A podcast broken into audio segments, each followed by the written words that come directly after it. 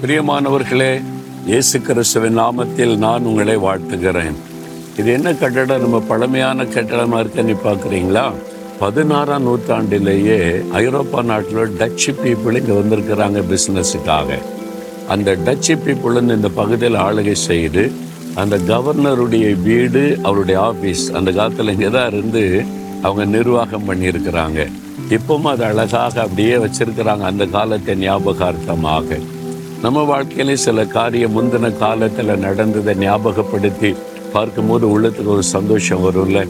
சரி இன்றைக்கு ஆண்டவர் எனக்கு என்ன வசனம் வச்சிருக்கிறார் அதானே கேட்குறீங்க ஆண்டவர் ஒரு காரியம் சொல்றார் பாருங்க தானியேல் ஆறாம் அதிகாரம் பதினாறாம் வசனத்துல நீ இடைவிடாமல் ஆராதிக்கிற உன் தேவன் உன்னை தப்புவிக்க வல்லவராயிருக்கிறார்.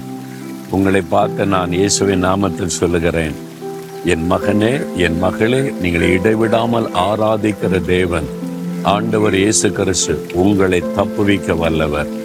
ஏதோ ஒரு பிரச்சனை ஏதோ ஒரு நெருக்கம் ஏதோ ஒரு பயம் ஏதோ ஒரு கலக்கம் உங்களை சூழ்ந்து வந்திருக்கிறது.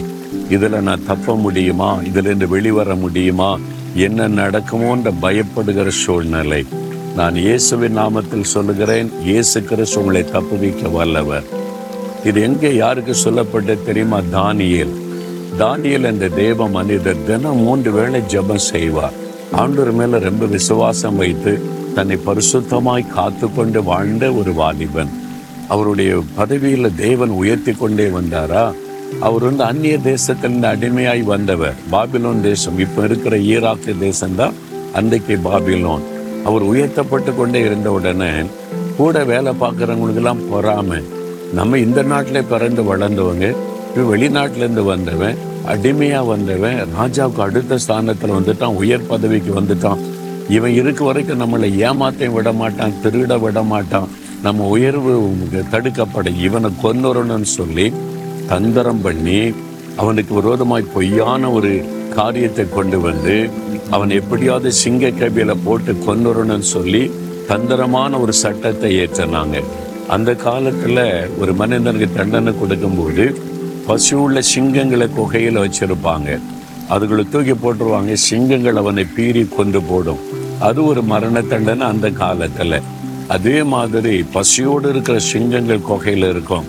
தானியலை சிங்க கைவில போட்டுருங்க அப்படின்னு சொல்லி தீர்மானமாக்கி விட்டாரு அப்போ ராஜாவே சொல்றாரு தேவன் உன்னை தப்புவிக்க வல்லவர். தானியலே பயப்படாத. தேவன் உன்னை தப்புவிக்க வல்லவர் என்று. அதே மாதிரி பசியோடு இருக்கிற சிங்கங்கள் தானியலை சேதப்படுத்தல டச் பண்ணல. என கத்தர் தானியலோடு இருந்ததுனால அந்த சிங்க கைவில போடப்படும் போது கத்தர் உள்ளே இறங்கிட்டாரு. தானியலோடு இருந்தார். சிங்கங்களை சிரிச்சித்தவரை கத்தர் தானே. பார்த்தீங்களா ஆண்டவர் இயேசு கிறிஸ்து உங்களையும் தப்புவிப்பார். அந்த சிங்க கபிலின் உயிரோடு தானியல் வந்தது தேசமே ஆச்சரியப்பட்டு போனது. இப்படி நடக்குமா? இதுவரைக்கும் சிங்கம் கபிலிருந்து ஒருத்தரை தப்பினதே கிடையாது. இவன் உயிரோடு வெளியே வந்திருக்கிறான். எப்படி? தானியலின் தேவன் வல்லமை உள்ள ஆண்டவர் உங்கள் தேவன் இயேசு கிறிஸ்து வானத்தை பூமி உண்டாக்கினவர் சர்வ வல்லமை உள்ளவர். உங்களை சுத்திலும் கர்ச்சிக்கிற சிங்கம் போல சாத்தான் எழும்பி நிற்கலாம். பொல்லாத மனிதர்கள் எழும்பி நிற்கலாம். அதிகாரத்தில் உள்ளவர்கள் அதிகாரிகள் எழும்பி நிற்கலாம். உங்களை முடைக்க விட அழித்து விட. திட்டங்களை தீட்டலாம். உங்களை நிர்மூலம் பண்ண. அவங்க எல்லா ஆலோசனைகளையும் பண்ணி உங்களை சுற்றிலும் அவங்க எழும்பி நிற்கலாம். சேதப்படுத்த முடியாது. உங்களை தொட முடியாது. உங்களை தப்புவிக்கிற கத்தர் அவர். விசுவாசிங்க.